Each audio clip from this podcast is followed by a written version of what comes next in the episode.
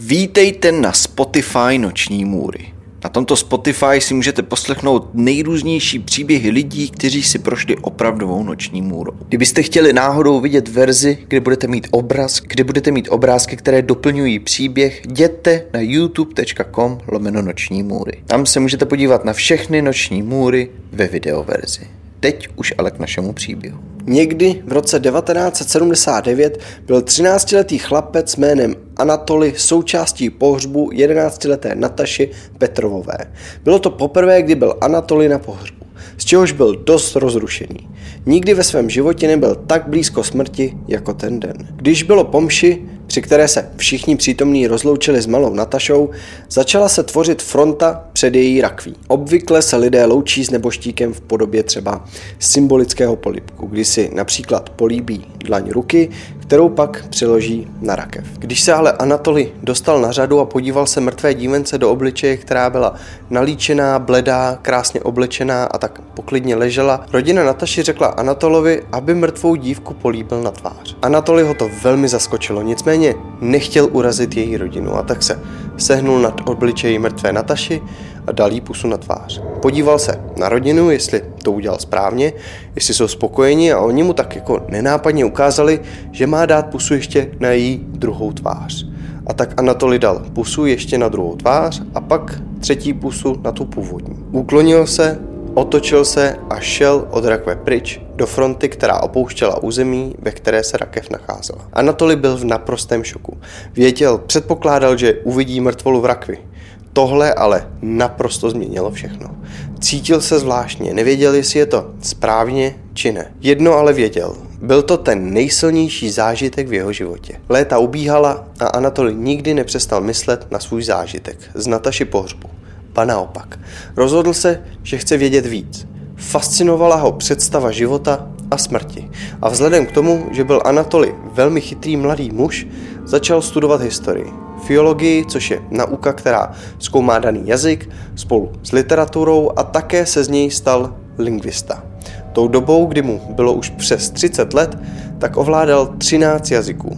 Nicméně jeho největší sen, který měl a který v sobě budoval od momentu, kdy políbil 11-leté mrtvé tělo Nataši, bylo být na blízku mrtvým lidem.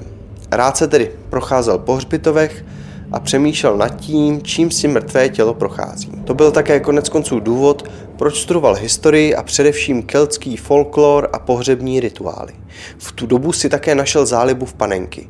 Začal je kupovat a sbírat. Když se totiž podíval na panenku, připomínali mu mrtvou Natošu, kterou viděl, když mu bylo 12. Klidná, upravená, nádherně oblečená panenka. Anatoly se zároveň tím vším nijak netajil. Neustále mluvil o mrtvých v superlativech, fantazíroval o smrti a se svými kolegy z oboru často diskutoval o posmrtném životu.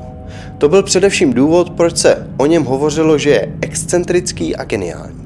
Lidi v jeho okolí o něm zkrátka věděli, že má rád mrtvé a proto se ho v roce 2005 zeptali jeho kolega Oleg Ryabov, jestli by nechtěl být součástí projektu, ve kterém se musí sečíst mrtvoly a že zároveň k tomu sčítání bude psát články do jedných novin o tom všem.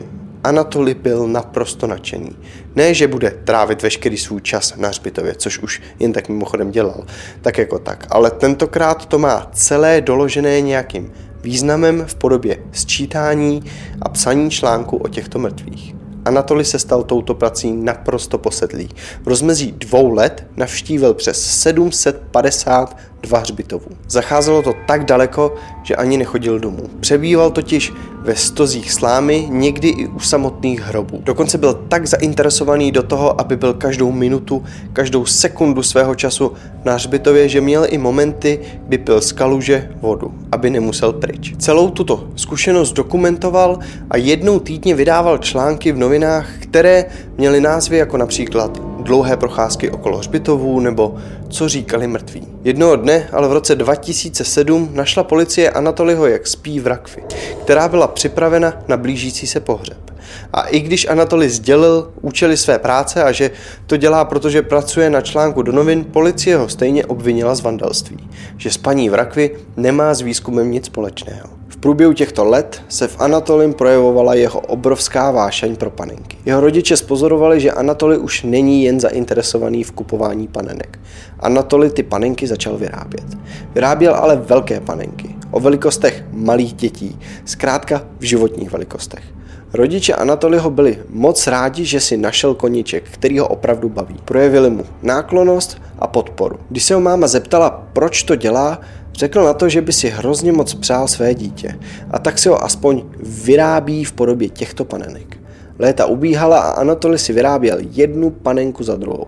Následně v roce 2011 policie dostala tip, že někdo znesvěcuje muslimský hrob v Nižní. Policie se už léta snažila dopátrat po pachateli, který znesvěcuje hroby právě v okolí Nižní. A tak co nejrychleji jeli na tento hřbitov, kde načapali pachatele přímo příčinu.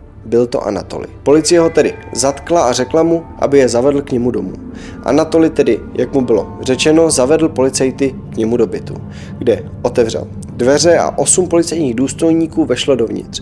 A to, co tam našli, šokovalo celý svět. Anatoly byl hledaný totiž léta. Policie původně nevěděla, koho hledá. Mysleli si totiž, že pátrají po nějaké organizaci, která znesvěcuje hroby. První případy se objevovaly v roce 2009, kdy si lidé stěžovali, že byly hroby jejich blízkých narušeny a znesvěceny. Původně si policie myslela, že se jednalo o extremistickou organizaci a tak sestavili specializovaný tým na extremistickou kriminalitu. Nicméně po dvou letech na nic nepřišli. Hroby stále někdo narušoval, vykrádal a znesvěcoval. Nikdo přitom nevěděl proč, až do osudného dne, kdy dopátrali Anatoliho. Panenky totiž, které Anatoli vytvářel, nebyly jen tak obyčejné panenky. Byly to totiž opravdové mrtvé děti, které byly Anatoly mumifikované a naaranžované tak, aby vypadaly jako panenky. A to, co policie našla u Anatolyho doma, bylo 29 takových obětí, které Anatoly vykopal ze svých hrobů, mumifikoval a naaranžoval, aby vypadaly jako panenky v životní velikosti. Tyto lidské bytosti po své smrti byly naprosto po celém bytě. Anatoly je měl jen tak všude poházené. Nemluvě o tom, že po bytě se dalo velmi těžko pohybovat, protože Anatoly měl všude všelijaké hrampádí. Záběry, na které koukáte, jsou záběry ruské policie hned potom, co vešla poprvé do Anatolyho bytu. Jak můžete vidět, mrtvé děti a ženy v rozmezí od 3 do 25 let jsou naprosto všude. Anatoliho nejstarší panenka byla v jeho apartmánu 9 let. V roce 2002, tedy v období, kdy jeho koníček byl procházet se po hřbitovech, byl moment, kdy se v něm uronila jiskra, idea, že by mohl vykopat malou Olgu, která byla tehdy půl roku pohřbena. Vzít ji domů a naaranžovat stejně, jako kdysi byla naaranžovaná Nataša, kterou políbil ve svých 12 letech. Vzal ji tedy domů, následně ji mumifikoval, nalíčil a oblékl do šatů. Takhle s ní komunikoval, neustále ji převlékal do různých oblečků, líčil a staral se o ní, jako by byla jeho vlastní. Byl tak posedlý potom, aby byly jako panenky, ty hračky, že do nich, do jeho torza vkládal různá přehrávače, která hrála různé melodie, kdykoliv s nimi manipuloval. A tohle dělal roky a roky s desítkami a desítkami mrtvými dívkami, ženami od 3 do 25 let. V jeho bytě se našlo takovýchto panenek 29. Nicméně podle výpovědi jich spousty buď to vrátil do hrobu, nebo se jich zbavoval. Údajně vykopal minimálně 150 hrobů. Když byl Anatoly u soudu, kde se ho zeptali proč, tak řekl, protože chtěl mít vždy své dítě a protože jejich bezohlední rodiče nechali své děti ochladu v zemi a on jim tak jen chtěl dát teplo. Soud označil nechvalně známého Anatoliho Moskvina jako nesvéprávného a poslali ho na doživotí do psychiatrické léčebny. Jestli někdy v budoucnu bude označen jako svéprávný, bude mít příležitost na podmínečné propuštění, o které se pokusil před dvěmi lety v roce 2020. Nicméně soud jeho svéprávnost zamítnul.